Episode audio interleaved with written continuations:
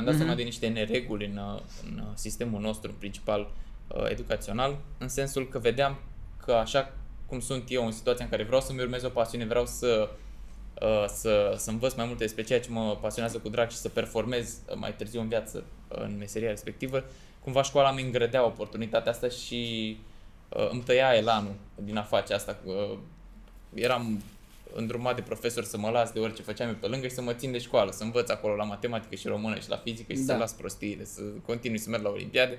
Când îmi dădeam seama de pe atunci că nu, nu are sens treaba asta, nu...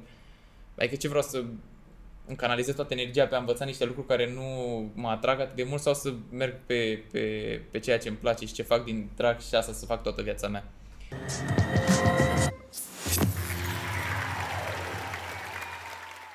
Salutare și bine te-am găsit la un nou episod din Gândește Diferit, un podcast ce își propune să aducă oameni cu o viziune diferită care să te ajute pe tine să vezi lucrurile dintr-o altă perspectivă. Invitatul pe care l-am adus în această seară este IT de meserie, dar până aici nu vă spun ceva extraordinar. Ce este cu adevărat mișto la acest băiat este că la 17 ani a stat de vorbă cu Mark Zuckerberg, fondatorul Facebook, că a fost exmatriculat în clasa a 12-a înainte de BAC și a dat bacul în America și se scrie despre el că a devenit cel mai tânăr milionar din Silicon Valley, cu toate că nu a avut susținerea familiei și că nu îi place deloc această titulatură. Vreau să-l întreb astăzi despre cum vede el viața, ce greșeli a făcut și cum pot reuși alții să facă ceea ce a făcut el dar și multe altele. Sebastian Dobrin, cu bine ai venit. Bine te-am găsit. Și apropo, vezi, ai zis de că n-am susținerea familiei. Am avut că, mereu susținerea că familiei. Că n-ai avut-o. De la început, poate da, că e greu păi să atunci, crezi da. în uh, niște clar, idei clar. nebune să-ți lași copilul să facă așa de capul lui ce vrei, dar am, am susținut într-un final și sunt produsul până la urmă a susținerilor. Foarte frumos, bravo. Uh, ce te-a mânat pe tine, Sebastiane, să pleci așa de acasă? Ce, cum nevoia, ți-ai luat lumea în cap? Nevoia, îți dai seama. Pe păi ce nevoie eu... aveai tu, mă, la 16, la 17 ani? Uite, vorbeam și înainte că nu o să stau să intru în detalii cu da. toată povestea cap-coadă, că am mai spus-o de multe ori și poate repetitiv, dar uh, eu am descoperit pasiunea pentru tehnologie, pentru tot ce înseamnă software, de când eram mic de tot, de pe la 6-7 ani, când uh-huh. mi-au luat mei prima carte de programare și am știu că aia o să fac toată viața mea, că făceam din drag. Dragoste la prima vedere. Exact fix dragoste. Prima mea carte citită cap-coadă a fost de programare, nu ah, nimic altceva. Uh, așa, și am început să, să mă fac oarecum remarcat în zona asta, am început să lucrez cu ingineri de pe la Facebook, de pe la Apple, așa am ajuns și la întâlniri cu, cu și, Zuckerberg. Și cum ai ajuns tu să practic, pentru oameni știi ce e greu de înțeles? Bine mă, ok, te, te pricepi tu la informatică și la toate cele, dar cum ai ajuns tu în contact cu ea de acolo? Păi, strict faptul că am fost implicat în proiecte, lucram pe proiecte cu ingineri de la Facebook în perioada aia când Facebook încă era o echipă destul de micuță pe anumite, mm-hmm. uh, pe anumite zone și astfel m-am făcut remarcat, am început să mă prietenesc cu oameni de acolo, vorba s-a dus, probabil, uite, puștiul ăsta din România, nu știu ce, m-au invitat și cam așa s-a întâmplat organic totul. Am înțeles. Deci, practic, lucrai pe platforme cum e Fiverr astăzi, cum e Upwork, nu, cum e... Nu, nu lucram, lucram pe proiecte open source, lucram pe așa, da. componente da. de cod pe care ei le foloseau în aplicațiile de Facebook, de mai târziu Instagram și așa mai departe, de exemplu, pe genul ăsta de proiecte. Și contribuiam, îi ajutam cumva pe gratis. For free. Dar, exact, pe nu, o făceam din drag asta zic, că nu am plecat niciodată cu gândul că vreau să fac bani uh, din treaba asta sau în general nu mi-am dorit să fac bani mulți mm-hmm. în mhm. viața asta. Dacă o să se întâmple, mi-am zis că o să vină mereu ca produs a muncii și al valorii pe care o creez în, în univers, dar nu a fost un cel și nu o să fie vreodată să reușesc pe partea financiară la nu știu ce standarde. Gândurile astea le ai acum sau le-ai avut nu, de le-am mic? Avut, le-am avut de mic. Nu, e, cred că și vorba de contextul în care ai crezut, de, uh-huh. în care ai crescut, modul în care te-au crescut părinții, oamenii care te-au înconjurat, valorile pe care ți le-au inspirat și cel puțin pe partea materială provin dintr-o familie super modestă, adică nu am avut uh, cine știe ce posibilități financiare și nici nu, nu m-a atras, nu știu, chestii materiale, nu uh-huh. sunt tip materialist și poate de asta nu am pus valoare așa mult pe, pe partea financiară în viață. Mișto, deci succesul tău e muncă benevolă la început, te-ai făcut remarcat, te-a văzut cine trebuie și cam asta e discuția. Putem să zicem, nu? Așa, pe, cam așa, pe scurt. Pe scurt. Corect. Ce s-a întâmplat mă, în clasa 12 Uh, păi până în clasa 12, uite, asta ziceam, că începusem, uh, începusem acum să mă fac remarcat și am început să am uh, joburi la birou, full-time, în condițiile în care eram și elev la școală în același timp. Uh-huh. Duceam cumva o viață dublă, odată una la școală de elev și una de uh, inginer software la birou. Uh, îți dai seama, greu de balansat, când ai teme seara de făcut și da, da. dimineața ești la birou, după pleci la școală și... Alții se gândesc numai să ia ba, cum tu te duceai și la muncă. Da, na, eu făceam ce ce făceam din drag, adică nici măcar nu mă gândeam că e muncă, o făceam ca o pasiune, deși eram plătit destul de bine ca un elev de, de liceu, făceam, uite, câteva mii de euro bune și... Am înțeles. Dar nu, nu era un cel niciodată, nu puteau să-mi taie salariul ăla și cred că tot făceam din drag ceea ce făceam.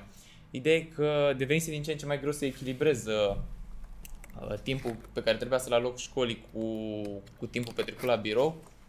Uh, plus de asta eram și într-o clasă specială de olimpici în care eram oarecum uh, îndemnat să particip la concursuri și olimpiade școlare ca să duc renumele școlii mai departe, că de-aia eram pus în clasa respectivă și n-am mm-hmm. mai putut să particip la, la olimpiade pentru că pentru cei care nu știu uh, tot ce înseamnă pregătirea pentru olimpiadă necesită pf, chiar și 10 ore pe zi de pregătire. E okay. super intens. Olimpiadă, nu... mă, ca la sport, Asta olimpiadă. Zic, și efectiv nu mai aveam uh, timp fizic, tot 24 de ore aveam și eu într-o zi și uh-huh.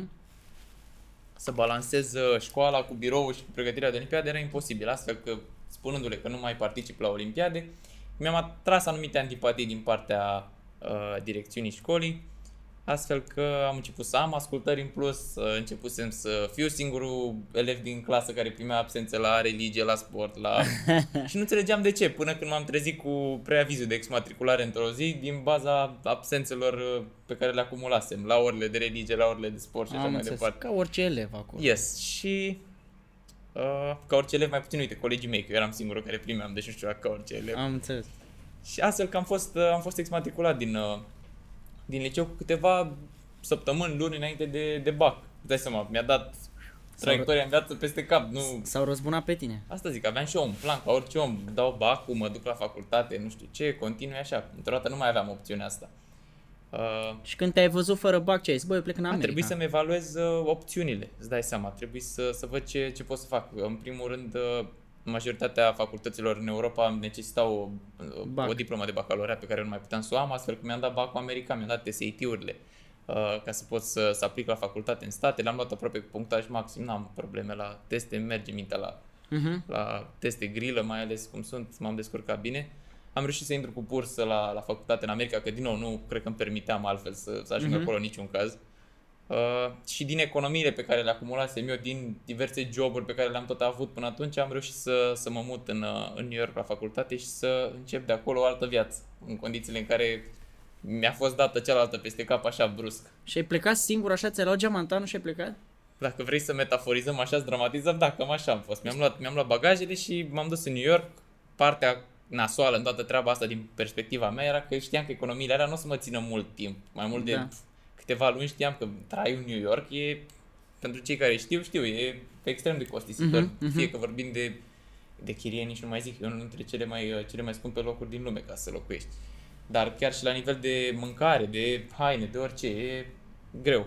Uh, și ca să mă întrețin singur ca un, uh, ca un copil de 17 ani cât aveam atunci, era, era un challenge, o provocare. Uh, s-au întâmplat lucrurile în așa fel încât să, să-mi încep compania de acolo și să, să funcționeze din start, astfel că n-am mai avut la un moment dat grija uh, traiului de zi de zi și cred că l-a fost cea mai, uh, cel mai mare accomplishment pe care l-am avut vreodată. Atunci m-am simțit cel mai, cel mai bogat, cel mai liber, în momentul în care nu m-am mai îngrijorat de chiria de luna viitoare, uh-huh. de mâncarea de luna viitoare, de costurile astea de zi de zi, cred că l-a fost apogeul carierei mele. Asta, de... asta la câți ani s-a întâmplat după ce ai ajuns în America? 18 ani cred că aveam, în jur de 18 ani, da. Și acum câți ai? Acum am 22. 22. E, a trecut ceva de atunci. A trecut un pic. Ești mai, mai copt, așa cum să zici. Da, mai înțelept. Păi m-am învățat experiența, m-am învățat viața între timp. Ce ai făcut? Te-ai întors în România? De ce te-ai întors înapoi? Uh, acum m-am întors în principal pentru Paște, că e situația naștoală. Acum locuiesc în LA, m-am mutat din New York, m-am lăsat de facultate de mult. Uh, și acum locuiesc în LA unde situația e destul de nașpa cu pandemia, așa că m-am întors ca să nu rămân blocat pe acolo cu, uh-huh. cu zborurile, cu să nu ajung de Paște. De asta m-am întors, dar bineînțeles am și multe alte uh, proiecte aici, proiecte sociale pe ceea ce ține de educație, proiecte muzicale, care e o altă pasiune încă de când eram mic ca uh, a mea și n-am timp de pierdut. Nu. Am văzut că te-ai, te-ai orientat și spre muzică, ai și scos piesă. Muzica a fost prima mea pasiune dinainte de informatică. M-au să mei la canto, la chitară, la pian, le-am făcut pe toate și Uh, cumva aia a fost prima mea dragoste până să descoper eu uh, tastatura și mouse-ul. Să, am înțeles. Să mai iau cu alte. Deci acum, uite, am ajuns într-un punct al vieții unde îmi permite și ca timp și ca, uh, ca program să mă pot întoarce la astfel de pasiuni și să le, să le duc la, la bun sfârșit, uite, la un nivel înalt chiar.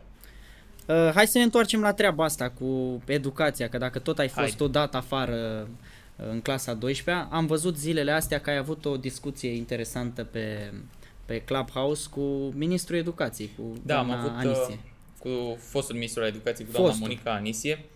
Uh, cred că mi s-a implantat subiectul ăsta în minte în, încă dinainte să am eu experiența cu exmatriculatul. Mi-am dat Mhm. seama de niște nereguli în, uh, în uh, sistemul nostru principal uh, educațional, în sensul că vedeam că așa cum sunt eu în situația în care vreau să-mi urmez o pasiune, vreau să uh, să, să învăț mai multe despre ceea ce mă pasionează cu drag și să performez uh, mai târziu în viață uh, în meseria respectivă, cumva școala mi îngrădea oportunitatea asta și uh, îmi tăia elanul din a face asta. Uh, eram îndrumat de profesor să mă las de orice făceam eu pe lângă și să mă țin de școală, să învăț acolo la matematică și română și la fizică și Da. să las prostiile, să continui să merg la olimpiade.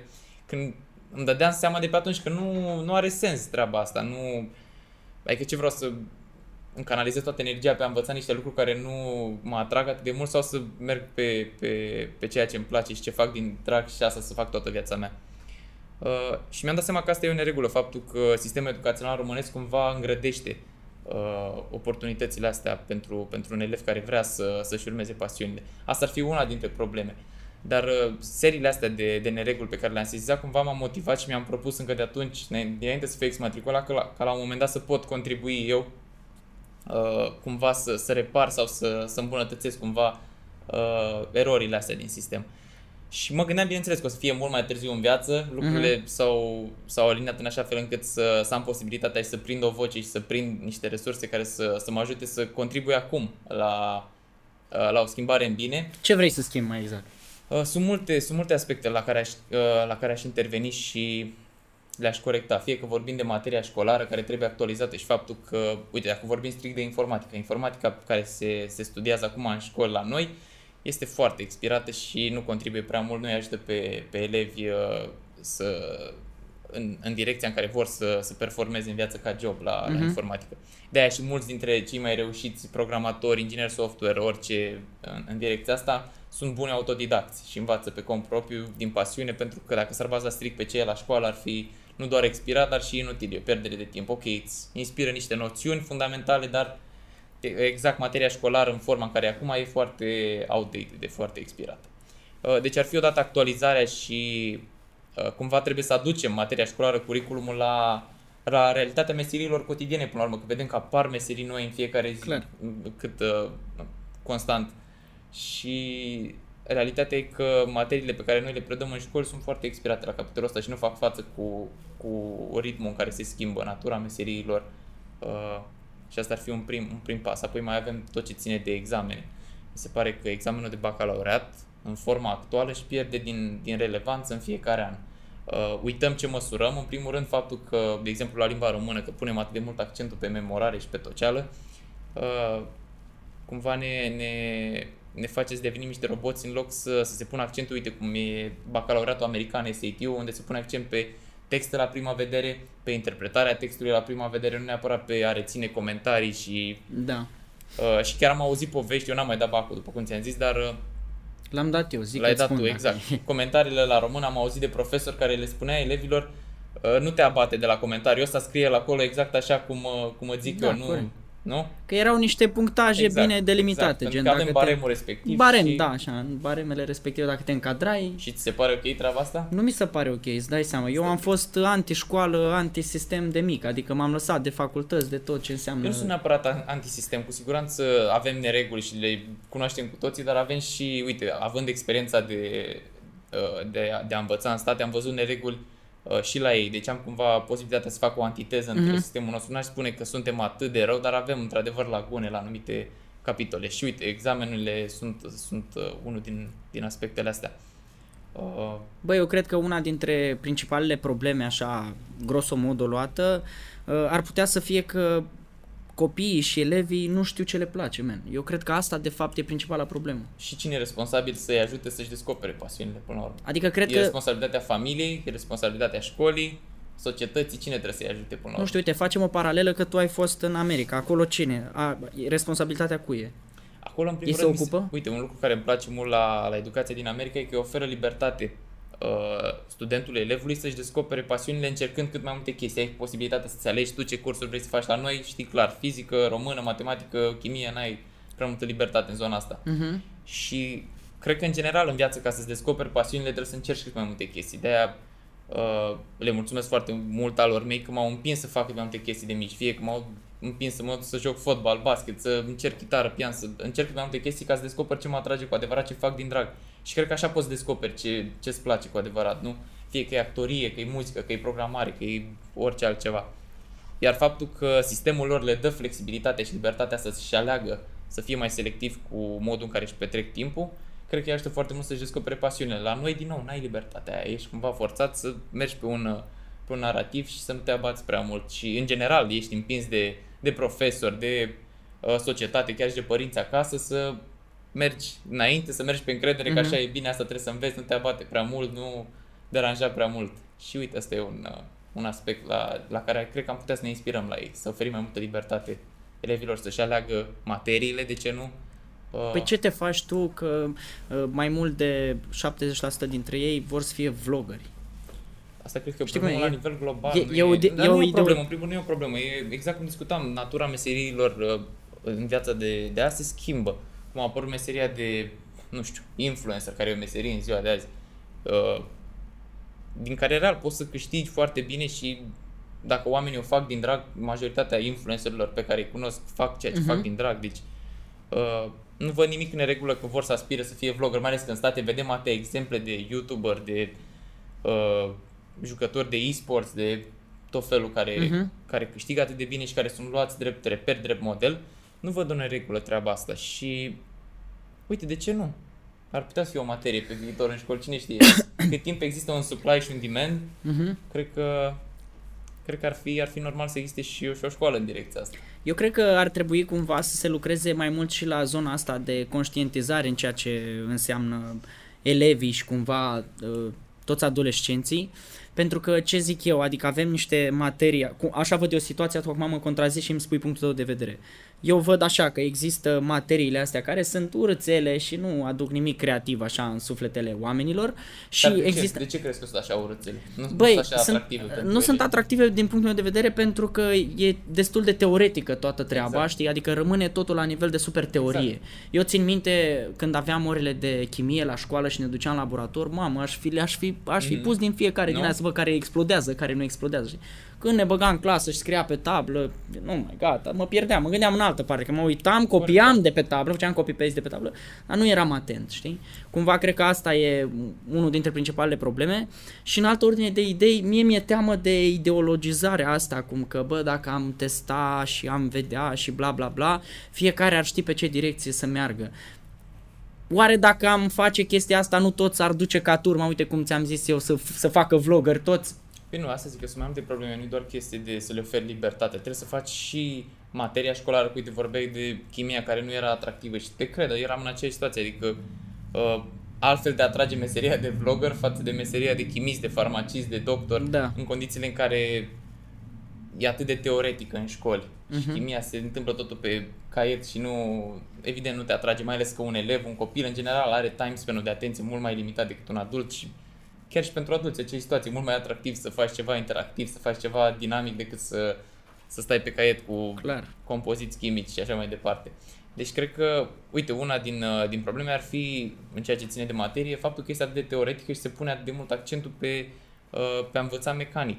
Și asta nu e doar la română, se întâmplă din nou și la fizică, și la chimie, și la biologie, unde reții texte așa, în loc să exemplifici într-un mod interactiv. Avem uh, atâtea școli dotate cu table electronice, cu proiectoare, cu tot mhm. felul mm-hmm. de echipamente uh, în școlile norocoase care au așa ceva, unde nu sunt folosite. Eu am fost într-o astfel de școală în care nu erau folosite tot, deloc uh, astfel de, de echipamente care una e să mergi la o oră de biologie să-ți arate sistemul reproducător, să-ți arate camerele inimii, să-ți ex- explice într-un mod vizual care să-ți rămână în, în memorie, față de experiența, uite, pe care am avut eu în care profesorul venea, tot ce a, uh, cum se zice, repeta dintr-un caiet și noi trebuia să, după dictare, da. să scriem pe caiet.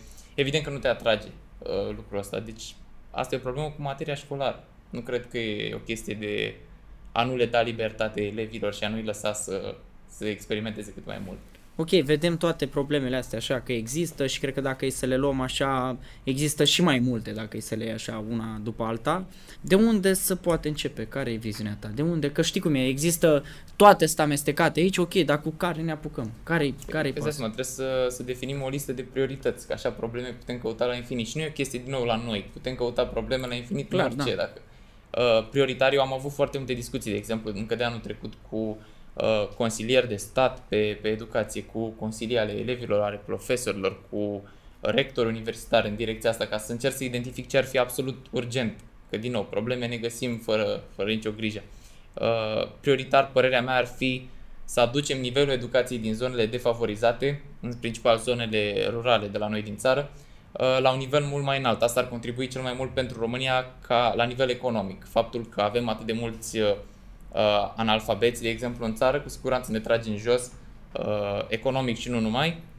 Și cred că asta ar fi prioritar, să vedem cum alocăm, odată la nivel de investiție, uh, uh, fonduri astfel încât să aducem nivelul traiului. Nu e posibil ca în ziua de azi la țară, undeva în România, să nu ai, nu știu, apă caldă în școli sau sigur. Da. În primul rând trebuie să rezolvăm problemele astea fundamentale, că trebuie să fim, există o piramidă de nevoi și dacă elevul nu se simte în siguranță la școală și confortabil, nu are cum să se dezvolte Clar. pe niciun plan. Uh, Deci asta cred că ar fi prioritar. Asta necesită, bineînțeles, odată investiție, dar și o schimbare de mentalitate. Și știi cum e, uh, orice necesită intervenție politică se întâmplă greu, uh, în timp și necesită foarte multă, foarte multă muncă și constant lobbying și, și intervenție uh, chiar și din partea publicului. Uite, și mă bucur foarte mult că elevii capătă o voce și vorbim imediat și de, și de treaba asta, întâlnirea pe care am avut-o cu discuția cu doamna Monica Anise pe subiectul ăsta. Și faptul că, în general, uh, tinerii încep să, să fie mai, uh, mai vocali, mai, uh, să capete o voce și să fie ascultați. Cred că, cred că asta e direcția în care ar trebui să ne, să ne îndreptăm. E democrație, așa cum se zice, și la Democrație, nivelul elevilor, nu? știi? Ce zice doamna Monica? Păi uite, am avut, uh, când alaltă am avut debate-ul ăsta pe, pe Mhm. Clubhouse uh, împreună cu fostul ministru al educației, doamna Monica Anise și cu Gabriel Fereșteanu, prietenul meu, uh, exact pe problemele pregnante care, care ar trebui rezolvate urgent. Uh, am discutat despre, odată, exact ce am discutat cu materia școlară, cu Mhm. necesitatea actualizării examenelor. Am discutat despre problema bullying-ului, pentru că, din nou, vorbeam de piramida de nevoi. Dacă nu e asigur un trai, un uh, mediu sigur, un mediu confortabil elevului, nu poți vorbi de performanță, nu poți vorbi de ajută să-și găsească pasiunile în condițiile Clar, în care el e batjocorit în pauze și stă cu grija că nu se integrează în colectiv sau așa Da. mai departe. Uh, Deci, din nou, avem și o problemă foarte mare uh, la capitolul bullying față de alte, uh, alte țări. Uh, Eu am avut o experiență traumatizantă pe subiectul ăsta. Am avut uh, ceea ce a pornit de la o agresiune fizică, a ajuns la hărțuire fizică cu poliția uh, implicată. Deci, Știu ce zici. uh, știi ce zici? Da, Păi știu. Aștept, aștept să povestești și tu atunci trauma da, știu, știu ta ce pe zici. capitolul Păi ăsta. mi-era frică să plec de la școală, trebuia să plecăm mai mulți, trebuia să vină tata sau De din ce? astea. Tot așa, din cauza unora care pretindeau, ba, taxe la școală, ba, Așa? lucruri de genul. Da. Ba, ne-au mai bătut câteodată când eram noi mai mici și așa mai departe. Asta e un mediu în care poți să te dezvolți atunci, Nu în care e stai să cu ai să- grija Nu e. siguranței, da. Păi uite, asta e una din, uh, din priorități cu siguranță, să rezolvăm uh, problema siguranței în școli, uh, a nevoilor primare, că vorbeam de to- școli care au wc în curte sau uh, Da. n-au apă caldă sau cade tavanul pe ei. Astea sunt niște probleme care trebuie rezolvate până să putem discuta de materie, de examene, de pregătire, de orice altceva. Uh, și asta, am, asta am, uh, am discutat și cu doamna Anise, am încercat să, să înțeleg perspectiva dânsei din postura de ministru, dar și din postura de, de dascăl. pentru că Și dânsa- care e, care e? Uh, îți spun perspectiva? sincer că am rămas profund surprins de, uh, de deschiderea cu care a abordat discuția. Mă așteptam să fie mult mai, uh, mai defensivă sau mai închisă pe anumite subiecte, să fie mult mai oficială în răspunsuri, Mhm. dar a fost foarte deschisă și onestă, uh, ceea ce îmi place foarte mult. A recunoscut problemele pe care le avem uh, odată cu, cu siguranța în școli, cu problema cu bullying, problema cu, cu materia școlară. Am discutat și de, de situația cu, cu școala online, care vezi și tu cât de, cât, Da. cât de problematică e în ultimul an școlar.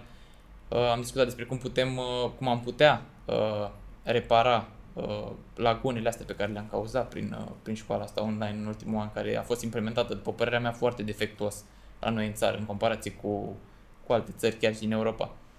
Uh, și am încercat să, să, să găsim împreună soluții, să, să aflu poziția ei din, uh, din, uh, din postura de fost uh, ministru și totodată dascăl, pentru că dânsa este și profesor și de română. profesor de limba română, da? Și, și să înțeleg cam care e uh, vibe-ul uh-huh. din, partea, din partea celor la putere în, vis-a-vis de schimbare, vis-a-vis de Uh, de neregulile astea, să văd dacă sunt conștienți de ele sau dacă sunt conștienți dacă îi interesează și vor să facă ceva. Și în... care e vibe-ul? Ce zice? Uh, uite, îți spun sincer, am fost profund impresionat de faptul că e, e foarte deschisă la, la asculta vocea tinerilor. Îmi povestea că a avut întâlniri cu, cu consilii ale, ale elevilor. Uh, au mai fost, am discutat și de faimoasa întâlnire deja pe care a anulat-o.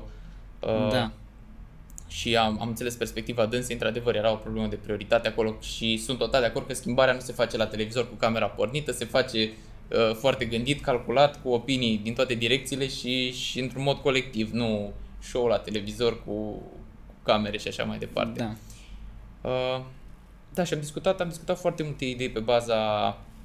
Uh, am primit și întrebări de la public, de la probleme personale pe care unii le-au avut în școli vis-a-vis de agresiune, de exemplu, în școală. Am, uh, am discutat despre poziția profesorului, de exemplu, în școală, care e rolul lui în uh, vis-a-vis de bullying, dacă e responsabil să se sizeze uh, problemele și dacă le observă ce poate, ce poate să facă. Uh, am discutat despre, de exemplu, o altă problemă pe care o consider uh, foarte prioritară în, uh, în sistemul românesc, și anume proasta pregătire pedagogică a profesorului. Cred că și tu ai avut situații în care ai avut materii la care, de care nu erai neapărat atașat, nu-ți plăceau neapărat, dar aveai un profesor cool, aveai un profesor Clar. Care, de care erai atașat și un profesor cal care știa să, să explice și asta făcea să, să te atragă materia. Asta înseamnă o bună pregătire uh, pedagogică și să știi să te conectezi, să relaționezi cu elevul, să îl faci să, să-i placă materia. Și cred că avem uh, foarte puține astfel de exemple în uh, România în momentul de față, tocmai pentru că nu avem o pregătire uh, Uh, formal în direcția asta, în direcție pedagogică a, a profesorilor. Și ei acolo, în, uh, ei acolo în sertar au rezolvări pentru situațiile astea Uite, sau sunt exemplu, doar niște probleme pe care le ridică? Uh, îți dai seama, nu au încă soluții pentru toate problemele pe care le-am discutat noi, dar vis-a-vis de, uh, de pregătirea pedagogică, de exemplu, există un proiect de lege, din ce am înțeles, care ar trebui să fie aprobat uh, curând. Știm uh-huh. ce înseamnă curând în, da. în termeni politici. 8-10 uh, ani. Să vedem.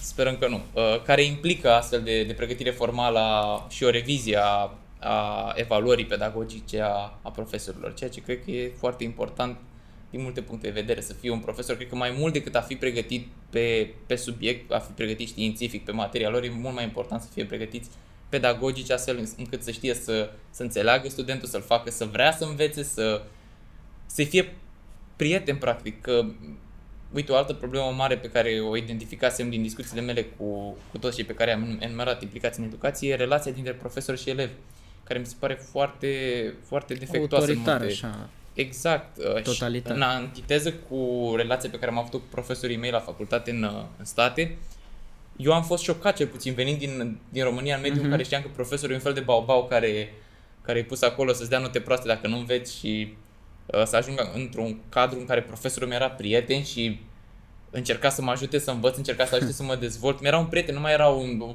figură autoritară în fața care trebuia să da. mă supun. Uh, mi-a oferit alt, alt drive, altă energie, altă dorință de a învăța din drag. Simțeam că lucrăm către un, uh, către un scop comun amândoi și eu și profesorul, scopul comun, acelea fiind să mă dezvolt eu la materia respectivă. Uh, în contrast cu modul în care în care abordam situația asta în România, unde vedeam din nou profesorul ca fiind uh, acel baubau pe care trebuia să-l Clar. la care trebuia să mă închin și să mă rog că uh, Îți dai seama. Dar nu crezi, că, nu crezi că asta e o problemă inclusiv și în mentalitatea elevului? Adică ai senzația că dacă s-ar fi mult mai prietenos cu elevii, elevii ar învăța mai, mai relax, mai bine sau... Că uite, eu acum fac paralela cu facultatea, da? Am făcut 2 ani la construcții mm. Bă, și aveam majoritatea dintre ei veneau pentru că trebuiau să vină, nu venea, 80% dintre oameni veneau că trebuiau să vină, trebuiau să facă prezența. Mă întreb oare dacă proful ar fi fost mai lejer și mai relaxat, ăia care veneau așa că trebuie să facă prezența mai veneau sau? Păi te întreb eu pe tine, nu spuneai că ai avut materii la care ai avut profesori cool, profesori caz, da. profesori de treabă. Așa asta te-a făcut să înveți din drag la materia respectivă? Deci răspunsul cred că ne-l găsim cu toții. Cred că toți am avut o materie la Da, care... dar una, dar trebuie să înveți Și 15. nu neapărat una. Pe asta zic, dacă ar fi, pe dacă ar fi fost același uh, stereotip de profesor la toate materiile. Să Mamă, fie tot. asta e Și nu univers spun că paralel neapărat- ideal.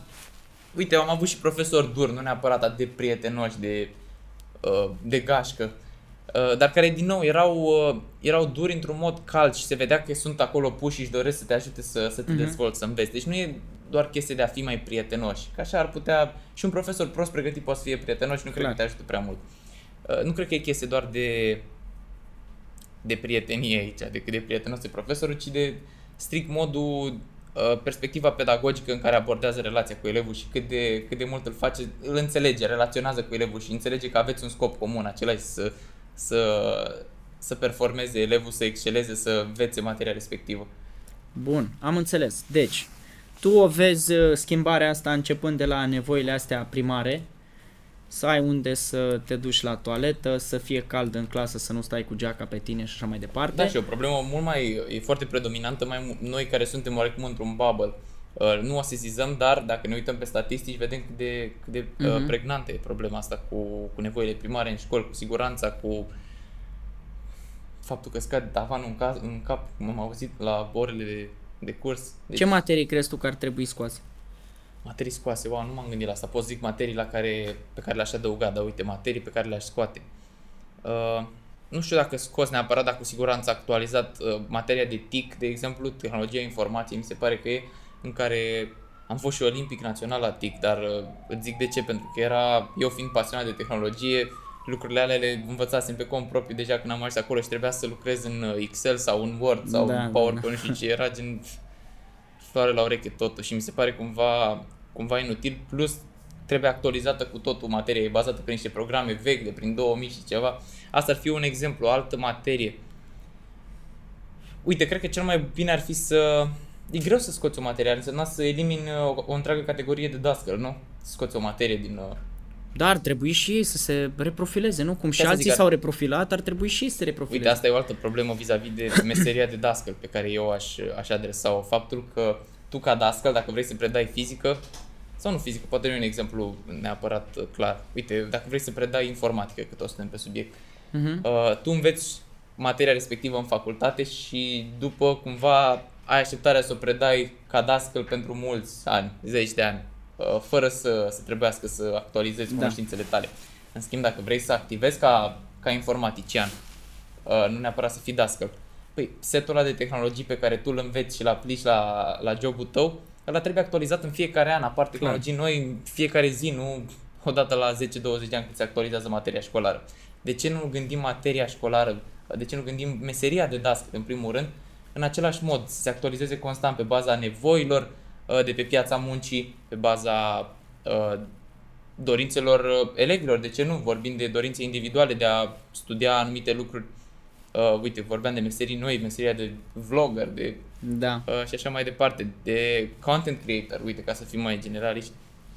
De ce nu regândim din nou meseria? Un doctor care aplică aceleași practici de acum 10-20 de ani Clar, uh, da. pe care le învățase și nu actualizează constant uh, cunoștințele lui, nu cred că ai avea încredere într-un astfel de doctor. Ai vrea ca doctorul No. tău să fie la curent cu știința și să știe care e cea mai Clar, bună asta modalitate de a te opera, uh, cele mai noi tehnologii pe care poate să le folosească. Și din nou, meseria de dascăl cred că trebuie actualizată în, uh, în același mod. Din cauza asta eu m-am lăsat de a doua facultate, că nu ți-am zis, dar am mai început o facultate, La am ce? început marketing la ASE Mhm.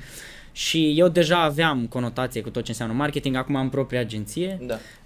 Uh, ei mă învățau acolo că una dintre cele mai bune chestii de marketing, una dintre cele mai bune modalități de promovare e să faci uh, uh, din astea pe stradă, zi să le zic, chestionare pe stradă, Da. știi? Când deja exista Facebook Ads, Google Ads, Vezi? adică lucrurile erau, știi? Și eu eram la modul, bă, man, nu, nu poți să-mi zici că trebuie să mă Exact. duc pe stradă să fac chestionar Exact. cu hârtie, că există Facebook Ads, adică Exact. de ce nu-mi predați Facebook Ads? Și și am zis, leave it. Păi și adică. care era răspunsul? Uh, care era răspunsul? Materie de acum 10 ani, Asta zic, știi? vezi? Materie de acum 5 ani, probabil, proful și el la fel. Totodată da. asta este un cerc vicios, pentru că nici dascălului nu-i convine să, să trebuiască să... Clar să, să-și facă update mereu. Exact, să, să actualizeze cunoștințele lui și e un cerc vicios din care e greu să scăpăm. Și ei sunt reticenți la, la schimbare și tocmai asta face problema Eu cred că noi dificilă. avem, uh, noi cred că noi avem o mentalitate așa ca și nivel de educație că dacă ai terminat uh, liceu și după aia ai terminat facultatea, gata, men, nu trebuie să mai înveți niciodată. Eu am avut implantat în cap treaba asta, cum că, bă, dacă faci liceu, ai terminat liceu, te duci la facultate, faci facultate, gata, ai terminat cu învățatul, men, nu mai. Cred că aici te apuci vine de... din, uh, încă din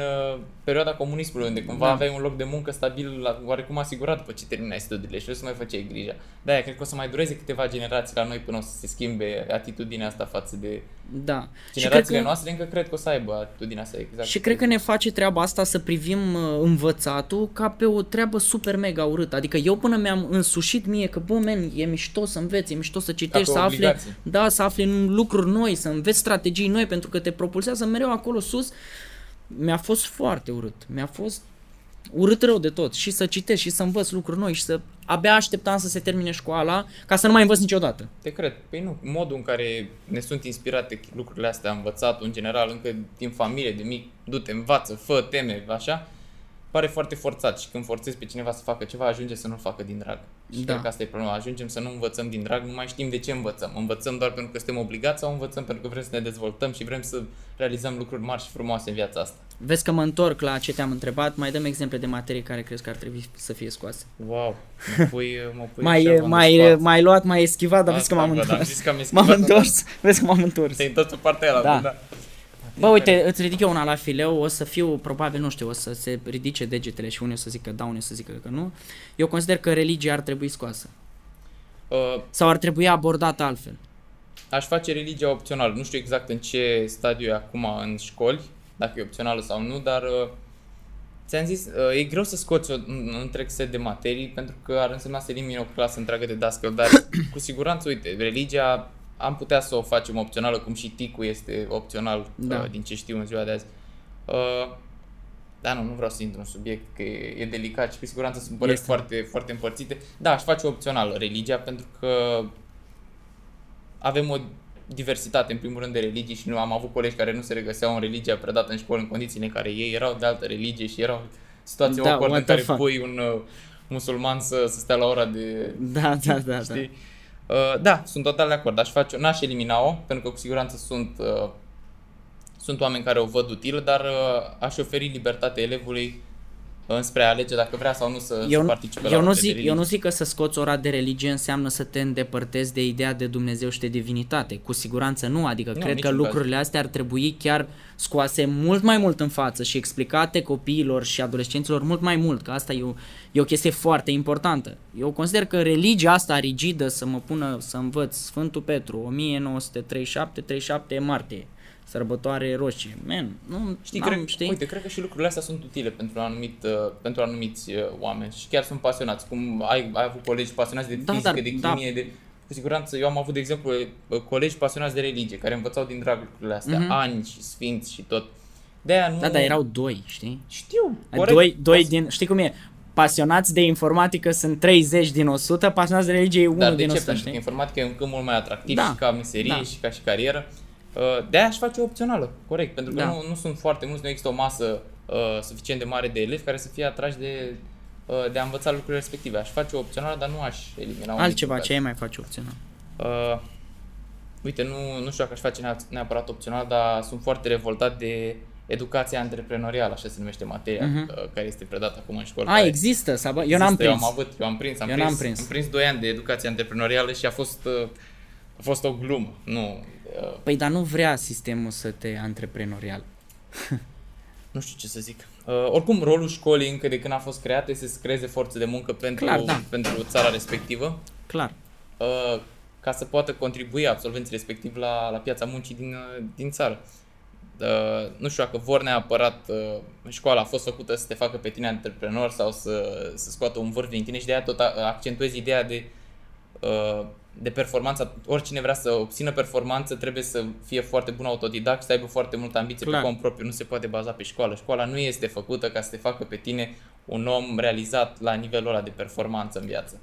100%. Rolul școlii este să creeze forță de muncă, asta e destul de clar. Dacă vrei să excelezi mai mult, ține de tine să te autodepășești, să înveți pe cont propriu și să, uh, să, să dai tot ce e mai bun din tine în direcția asta. Uh, Zim educa- cu ad- educația. Educația antreprenorială din școli nu și mai știu exact. Faptul că nu mai țin minte nimic din ce s-a predat acolo, doar țin minte cât de ridicol erau anumite aspecte, uh, mă lasă rece. Mai ales în condițiile în care vedem că țările cele mai dezvoltate sunt țările în care este împins mediul antreprenorial și ideea de, de a începe lucruri, de a crea întreprinderi pe cont propriu, de a lua inițiativă.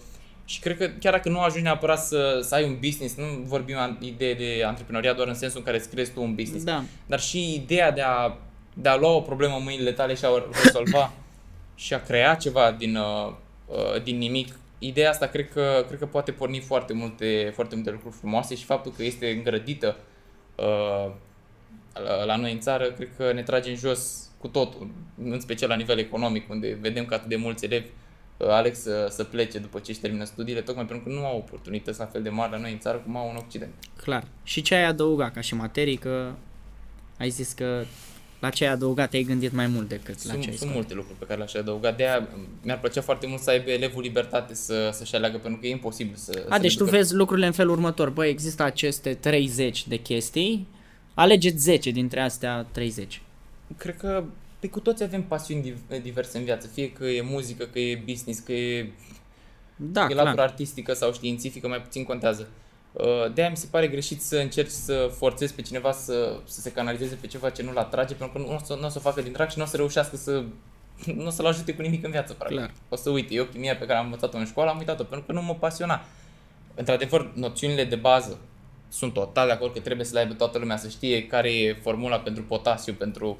Pentru sunt, apă, este pentru cultură aer, generală, sunt da. total de acord, dar la nivelul în care se avansează în școli uh, la mod obligatoriu, mi se pare un pic prea mult pentru cei care nu sunt atrași de, de lucrul respectiv. Și nu vorbesc doar de chimie, aici vorbesc de multe alte materii, chiar Da. și informatica și uh, multe altele. Uh, ce aș adăuga? Aș adăuga Uh, uite, educație financiară este una care se menționează foarte des și uite, o să o adaug și eu o să o menționez. Uh, cred că avem o foarte proastă educație financiară, uh, iar chestia asta este în special uh, accentuată de condițiile sociale în care uh, vedem, uh, cel puțin, uite, în bubble ăsta uh, din București, unde vedem că vrei să ieși cât mai mult în evidență uh, și nu știi cum să, să-ți gestionezi fondurile, problemele astea încă de prin liceu, în care ajungi să ai Adidas de mii de euro și Mhm. uh, în condiții în care tu nu câștigi atât de cât în câteva luni, asta este o proastă educație financiară. De-aia sunt atât de mulți milionari care câștigă peste noapte la loto și ajung uh, Faliți. faliți uh, uh, foarte repede, pentru că nu știu să-și gestioneze finanțele. Uh, deci nu contează cât de mulți bani ai, contează să știi cum să-i folosești și educația financiară ne lipsește pe deplin. Uh, încă din familie, dar uh, școala poate interveni pe zona asta și să ne ajute să, să, să căpătăm o astfel de... Uite, mi-a venit între timp un exemplu de materie pe care aș scoate-o. Mm.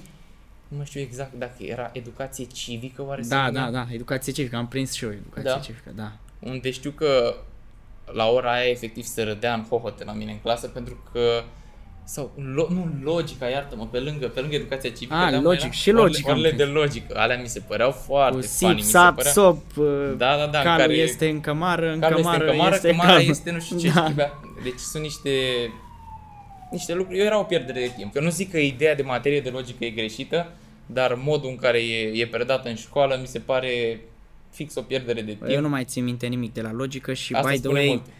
e Dar dată... ții minte ideile astea că Sip, sap, sop, atât, Sip, adică sap, că sop. râdeam între noi, Exact, sip, sap, sop. Pixul este albastru, albastru este cerul, Da, deci da, da, pixul deci- este ca cerul. Și e materie de bac. Nu știu dacă eu. încă mai e materie de bac, dar era materie de bac atunci. Da, uite, asta e problemă de, de materie școlară. Nu, Adică- adică... nu cred că e problema vina logicii, e vina modului în care a fost structurată materia și în care e predată la noi în țară. Mai zim ce ai mai, ce ai mai adăugat. Ce aș mai adăuga? Păi uite, spune tu cu siguranță ai ceva în minte acum de... Băi, eu aș adăuga educația asta spirituală și psihologia, dar la modul super utilă. Adică să-i se explice copilului de ce se simte trist, de ce se simte anxios, ce se întâmplă dacă stă prea mult pe telefon și așa mai departe. Adică să-i se explice care sunt cumva principalele uh, probleme cu care el se poate întâlni. Să-i se explice, bă, men, dacă tu stai pe telefon după ce termini școala 6 ore, o să ai anxietate. De ce? Pentru că, uite, asta se întâmplă pe social media asta. Adică, cred că chestiile astea reale De nu, acord. nu sunt, nu sunt și cum ai expuse, numit știi? asta? Habar n-am, nu știu cum aș numi. Educație, Educație, psiho... viață.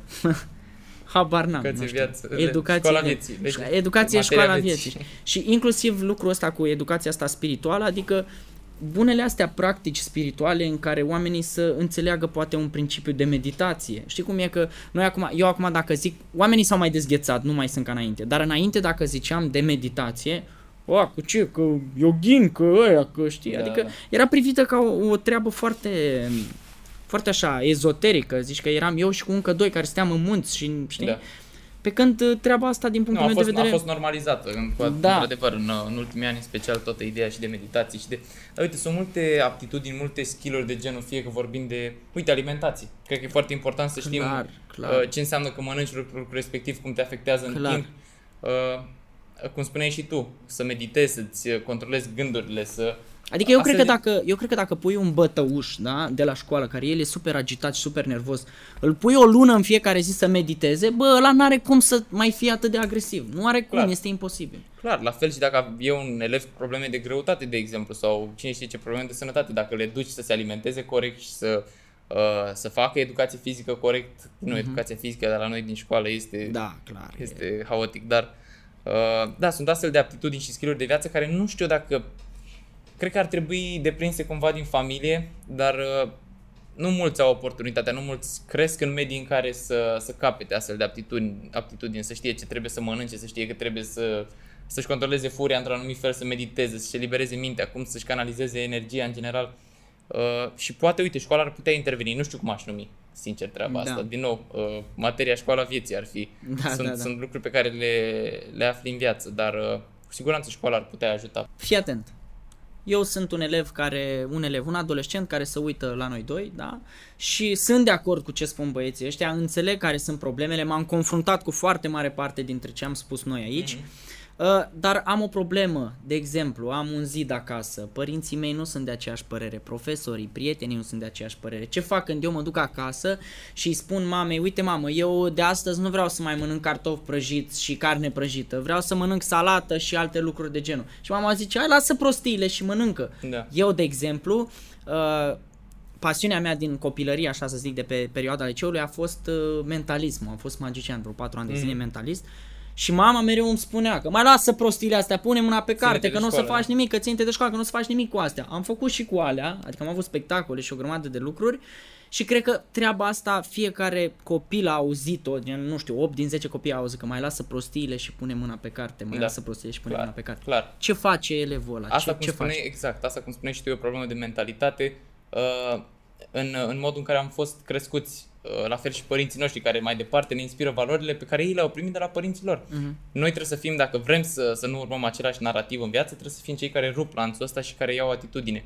Uh, Iar asta nu știu dacă e ceva ce poți să, să înveți neapărat la școală. Simplu fapt că adolescentul ăsta de care vorbim că poate să ne urmărească înseamnă că are acces uh, atât de facil la, la informații și poate să, să dobândească uh, cunoștințele necesare astfel încât să evalueze el dacă e ok sau nu să facă Mhm. o anumită decizie. Eu dacă aș fi urmat toate sfaturile și uh, toate îndrumările profesorilor, părinților și a prietenilor uh, în viață, eram pe cu tot o altă traiectorie. Mhm. Faptul că uh, mi-am luat inima în, în dinți și am crezut în ideile mele și am rupt cumva uh, lanțul ăsta al, uh, al uh, îndrumărilor din, din, uh, din societate, din mediul meu. Uh, bineînțeles, a fost și un risc faptul că nu știam cât timp primești feedback negativ din toate direcțiile, ești nesigur dacă e ok să, Da. să mergi înainte pe, pe ideea ta. Dar aici ține de fiecare să, să-și evalueze contextul, să-și evalueze situația. Primesc foarte multe mesaje de la tineri care mă întreabă dacă e ok să se lase de facultate, ce sfat le-aș da. Nu poți să dai un astfel de sfat, depinde de situația ta, tu trebuie să evaluezi și să știi dacă pentru tine este sau nu benefic lucrul respectiv. Da. Dar sfatul meu ar fi din nou pentru, pentru tineri în general să aibă încredere în ei, nu încredere oarbă, trebuie să fie Realiști un pic. realiști exact cu, cu deciziile lor, dar să aibă mai multă încredere și să nu să nu creadă 100%, să nu se creadă 100% în sfaturile pe care le primesc din, uh, din jur. Pentru că de cele mai multe ori pot fi, uh, pot fi greșite. Și nu neapărat din rea intenție, niciun caz din rea intenție, din, uh, din Din lipsă, neștiință, de, da, din din- lipsă exact de, de educație pe subiectul respectiv. Uh, Probabil treaba asta cu a-ți lua inima în dinți a venit și cu uh, hard work, zic eu. Știi cum e? Că te întreabă, pe mine și eu primesc foarte des întrebări de genul că Mm. uite aș vrea să mă las de facultate, că mama îmi spune să mă duc acolo, dar eu nu vreau să mă duc, că bla bla bla. Și eu le zic, da frate, dacă vrei, lasă de facultate. Dar în același timp trebuie să-ți asumi că nu poți să lucrezi patru ore pe zi lăsându-te de facultate Clar. și sperând că mamă o să ajungi direct pe lună. Clar. O să ajungi cu NASA direct pe lună, voi doi o să ajungi. Nu, clar, adică trebuie să-ți asumi că în momentul în care iei o decizie de genul, îți iei viața în propriile mâini și zici, bă, eu de azi înainte bă, eu fac, adică eu am luat decizia, eu fac, nu că m-am lăsat așa că mi-a zis mie Dobrincu că uite că poți Da. și fără facultate și m-am lăsat și eu de facultate. Nu, bro, trebuie să faci acolo, Aici, să fii aici acolo. vorbim de realism și Da, trebuie să fii exact. ancorat în pământ și să știi care, care sunt uh, limitele pe care poți să le... Clar. Sebastian, un Să le moment, împingi. uh, un moment uh, dificil pentru tine în viața asta și cum ai trecut peste el. Cel mai dificil moment și o să-l rețin toată viața a fost când m-am mutat prima zi când am ajuns în New York și am pășit acolo și era un mediu total diferit Mhm. față de tot ce am crescut. Am simțit așa un munte de responsabilitate care a căzut pe omerii mei și totodată uh, de frică. De ce nu? Eram, uh, recunosc că eram fricos, mi-era frică de ce urmează, nu știam ce, ce, mă, ce mă așteaptă în viață. Puteam să, să eșuez total, să mă întorc în țară până când nu mai aveam bani să mă întrețin acolo Da. și ce eram? Eram un elev exmatriculat din România fără diplomă de bac, fără nimic și m-aș fi angajat pe undeva și aveam o cu totul altă traiectorie în viață. Uh, contrar uh, ambițiilor mele, unde doream să realizez lucruri mari, lucruri frumoase în viață și nu, uh, nu știam încotro să apuc. Deci ți-a tremurat un pic inima. Un pic, a fost spaima vieții și ți-am zis ziua în care am reușit să... Am realizat că nu mai am uh, grija zilei de mâine, aia a fost cea mai mare fericire a vieții mele. Nu există moment mai, uh, mai ușuratic decât la momentul în care am scăpat de presiunea asta. Câte ore lucrai pe zi în perioada aia? Foarte mult. Uh, Mergeam și la facultate în paralel, uh, dar oricum la facultate puteam să stau pe laptop, să lucrez la companie, să vorbesc cu clienți, cu echipa, cu restul, dar lucram foarte mult și perioada aia de aia și mi se pare atât de scurtă și a, că a trecut atât de repede, pentru că mă trezeam și efectiv adormeam cu capul pe tastatură, adormeam cu capul pe telefon, pe ce făceam. Uh, cred că peste 11 12 ore pe zi lucram garantat. Nu... De ce te-am întrebat asta? Că nu mă surprinde lucrul ăsta, adică puteam să-mi dau seama și fără să mi-l spui. Uite, dar nu Cumva- vreau, nu vreau neapărat să împing ideea asta că a lucrat mult, e bine, nu, niciun cumva caz. vreau ca oamenii să înțeleagă că bă, trebuie un pic de determinare și un pic de perseverență și un pic de efort. Adică, ba da, trebuie să împingem ideea că trebuie să lucrezi, din punctul meu de vedere, mai mult decât face un om normal, așa între ghilimele zic normal. A, că poți să lucrezi un pic mai smart și poți să mai uh, dai la o parte distragerile, poți să fii mai focusat, poți să-ți faci tascurile mai bine, determ- mai bine delimitate și așa mai departe, asta Clar. cu siguranță. Dar cumva să nu scoatem în afară ideea de efort, pentru că efortul trebuie trebuie Nu, în depus, trebuie să fie în acolo. general, succes fără, fără efort nu, exi- uh, fără efort nu există într-adevăr, Da. dar efortul ăla nu înseamnă neapărat, uh, nu se cuantifică doar în numărul de ore pe care îl petreci Clar, nu numărul de ore. și, și modul în care îl aloci. Și asta știm cu toții, că work smart, not hard, nu știu ce, astea sunt Da. uh, clișee deja. Dar e într-adevăr necesar să aloci orele alea atunci când, uh, când vrei să, să realizezi Și ceva. le poți Ești, nu, aloca. ai, nu ai de ales până la urmă, nu aveam de ales. Clar. Dacă m-aș fi oprit, erau cu tot o altă traiectorie a lucrurilor în momentul de față. Eram sub o anumită presiune și ca finanțe, cum îți spuneam, cu bu- pe cheltuielile și Mhm. economiile mele, dar și presiunea timpului, că știam că vreau să realizez lucrurile repede, vreau să se întâmple și eu făceam din drag. Asta e important să urmărești pasiunea, că dacă nu aveam pasiunea asta pentru ce făceam și nu o făceam din drag, nu aș fi reușit. M-aș fi dat bătut. Eu lucram 11-12 ore pe zi și nu-mi dădeam seama de lucrul respectiv. Mhm, mhm. Nu, nu mă gândeam la lucrul ăsta, nu... Și am făcut sacrificii mari în sensul că nu aveam timp liber pentru mine deloc. Viața mea socială era inexistentă, nu Zero. exista. Viața mea socială se învârtea în jurul uh, investitorilor și a oamenilor uh, din, uh, din medii profesionale cu care mă înconjuram. Uh, și e necesar în viață dacă... Uite, sunt- cred că sunt sprinturi astea le-aș numi în viață. Da. Dacă vrei să... 100%. Uh, Eu zic așa, bă, uh, alocă-ți un an, spune, spune așa, bă, un an de zile mi-l iau să fac doar asta, Mm. mm. un an de zile, să văd ce se întâmplă după un an. Bă, nu e mare tragedie un an, știi cum e? O viață de om are 60-70 de ani. Bă, alocă-ți un an să Da. vezi ce se întâmplă. Știi cum asta e mentalitatea mea. Un an în care să fie așa. Corect. Știi? Să vezi ce se întâmplă după anul ăla. Cum le zici tu sprinturi, că tare bine le-ai zis. Asta zic, o, să, uite, sunt- o să-ți fur asta, să știi. E, și eu am auzit în altă parte, E nu mișto, furat la da. mine, E am furat-o mișto. și eu. Uh, da, cred că sunt momente în viață în care trebuie să tragi mai tare. În special dacă vorbim de antreprenoriat, de a începe un business, sunt Clar. clar, clar momente în care te pui pe locul, nu doi, te pui la fundul listei Da, acolo și da. ai alte priorități. Trebuie să aloci timp în primul rând și energie și te consumă, dar e necesar dacă vrei să reușești, nu, nu e ca și cum ai de ales. Fii Uh, atent. Cei mai bine investiți 100 de euro din viața ta. Bine investiți ca ce ca return? Nu știu, ce vrei tu? Cei mai bine investiți 100 de Păi euro. pot să spun cei mai bine investiți uh, 20 de lei. A fost cartea aia de programare pe care mi-am luat-o când am avut 6-7 ani, pe care mi-au luat-o ai mei. Uh, știu că mă pusese să fac ceva muncă prin casă ca să, să mi-o cumpere și am făcut, dar A, deci ai, Să ai am- și muncit a, pentru păi nu, ce am primit ceva de gata, nu. Mișto. Nu, am făcut, am făcut uh, muncă pentru cartea aia și clar, a fost clar. Dacă nu aveam impulsul ăla, dacă nu aveam uh, un starting point, cine știe unde eram, uh, unde eram Mhm. în viață, deci de departe. Și Deci cărțile care- în general, cărțile schimbă mentalitatea și, uh, și îmi pare foarte rău că tinerii nu sunt atât de mult a, atrași de, de citit și îmi dau seama că vin aici a școlii pentru că te forțează să Clar. citești harap alb de 100 de ori și să comentezi și nu te mai atrage după Că nu cititul. găsești utilitatea asta, despre În- asta e vorba, că dacă ai găsi utilitatea în citit și ai vedea că îți Exact. bustuiește viața și că ai deprinzi niște skill-uri datorită cititului, ai zice, mamă ce tare, că vreau să iau și pe următoarea și pe următoarea. Exact. Dar eu cred că lucrurile astea se schimbă ușor, ușor, sincer. Se eu schimbă, asta simt. Dar uite, totodată nici cititul ăsta doar în ideea de productivitate, ideea de, uite, văd că tot, toată sfera de personal development, de dezvoltare Da. personală e atât de... Uh, devine din ce în ce mai comună în Este, viața da. oamenilor. Dar cititul în general, nu doar de Tony Robbins și uh, Power of Habits sau mai știu eu ce cărți clișee ce apar. Cititul în general ca, ca și mecanism îți, îți stârnește anumite principii în minte, o anumită Mhm. disciplină și un anumit focus pe anumite lucruri. Eu de când am început să citesc acum mulți, mulți ani mi-am dat seama că că mă pot concentra pe anumite lucruri în altfel, că pot să le analizez, să privesc lucrurile mult mai analitic și asta îți schimbă, te schimbă pe tine ca om. Uh, Deci nu doar să citim uh, în, uh, în ideea că vrem să, să luăm motamo ce citim acolo și să aplicăm Clar. în viața noastră. Cititul în general ne dezvoltă pe lângă vocabular și uh, cultura noastră generală, ne dezvoltă anumite aptitudini și anumite reflexe de Ca care nu suntem antrenamentul la conștienți. sală. Exact, același. Ne Fii antrenăm atent. mintea. Exercițiu de imaginație. Imaginează-ți că ai un banner așa mare, că toată clădirea asta de pe afară așa mare, imens, da? Pe care ai posibilitatea să-l pui acolo la Victoriei, în intersecția aia, să-l, Mm. bum, să-l pui acolo la Victoriei. Ce ai scrie pe bannerul respectiv? Uf, ce întrebare bună, wow. Mișto. Mișto. Uh, bun, ia să vedem. Aș avea probabil un mesaj pentru, pentru cei care au trecut prin, uh, prin dificultățile prin care am trecut eu. Uite, Vezi că trebuie să-mi spui concret ce scrie pe știu, banner. știu, știu, știu, așa, mai trag, mai Propoziția. trag de timp. Ah, acum, nu-ți ok, face trage, griji. trage Știi niște. că ai văzut că sunt bun la eschivat. Da, da. M-am antrenat. Uh, ce aș spune? Mereu există o cale de mijloc. Mereu există o cale de mijloc. Dar din nou, eu sunt un tip foarte practic uh, în general și cred foarte mult în puterea exemplului și în schimbări tangibile. Deci nu știu cât de mult ar, uh, uh, ar ajuta pe cineva astfel de sfaturi. Dacă primești un sfat, uh, cu toții știm că trebuie să mâncăm sănătos, cu toții știm că trebuie să facem sport, nu știu Clar. ce prea puțin o facem pentru că nu avem drive-ul necesar. Și astfel de sfaturi pot doar să ne, să ne duce în direcția în care știm ce trebuie să facem de aici până la a aplica e care lungă.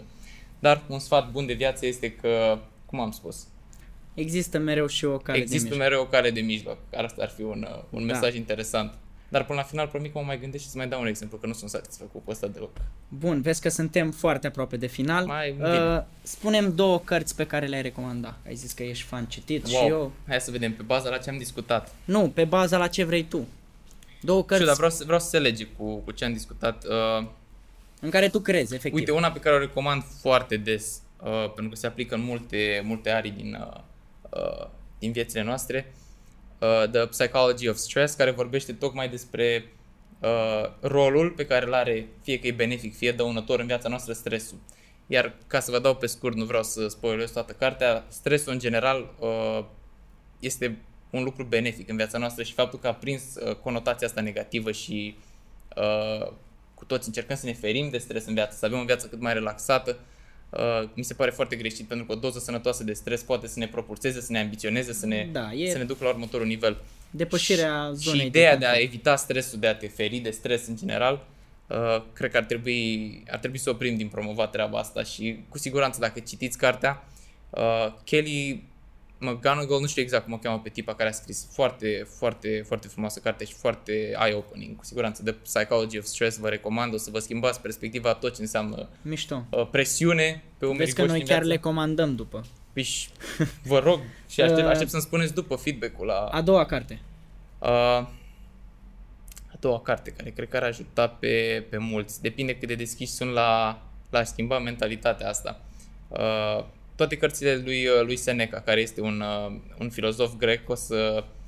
Dar din nou, mulți sunt reticenți și am recomandat cărțile astea la mulți oameni și mulți au fost reticenți la schimbare pentru că au niște idei implantate fix și refuză să, să accepte alte perspective, dar tot ce, uh, tot ce, tot ce a scris Seneca uh, cred, că, cred că ar putea să-ți ofere cu tot o altă perspectivă mult mai largă și totuși sunt niște scrieri care au, uh, au trecut testul timpului, te- timpului până la urmă și au fost, uh, au fost acceptate de atât de multe generații încât recomand tuturor să se arunce un pic în zona de stoicism, în zona de Uh-huh. uh, de filozofie greacă, pentru că sunt niște principii acolo foarte, foarte eye-opening, care din nou au trecut testul timpului, mai presus decât tot ce citim noi acum de dezvoltare personală, de apar tot felul de metodologii și de filozofii de viață. Uh, astea sunt testate și au funcționat uh-huh. ca evoluție umană. Deci, tot ce a scris uh, Seneca vă recomand. E inspirat și un tip, nu știu cum îl cheamă pe el, e destul de tinerel, care a scris uh, Stoic zi de zi, cartea aia, dacă o știi.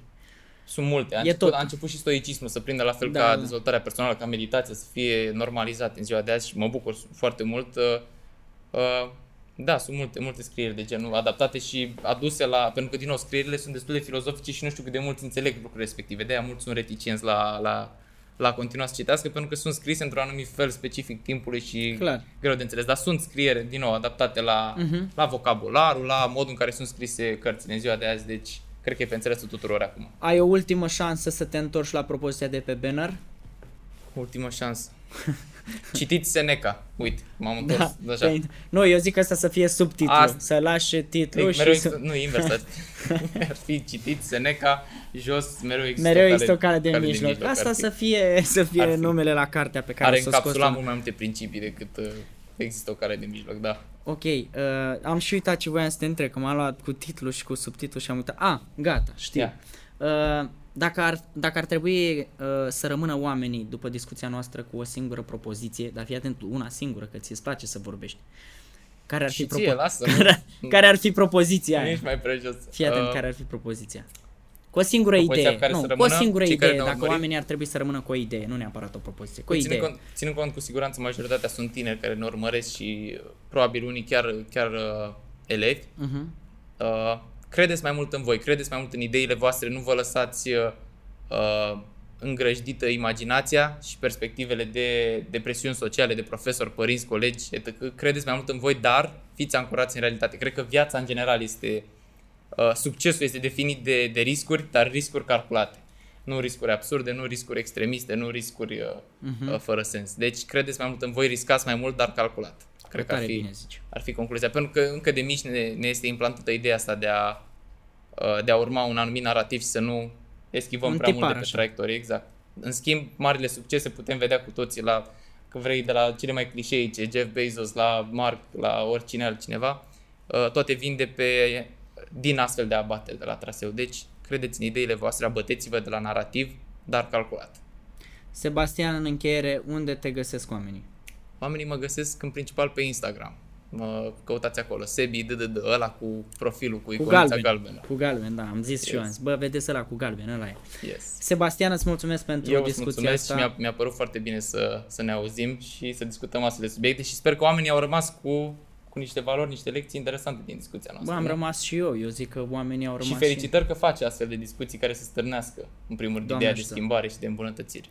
Felicitări și ție că ești în uh, grupul oamenilor care își doresc să lase lumea un loc mai bun decât au găsit. ție de asemenea. Mersi frumos. Mersi și eu.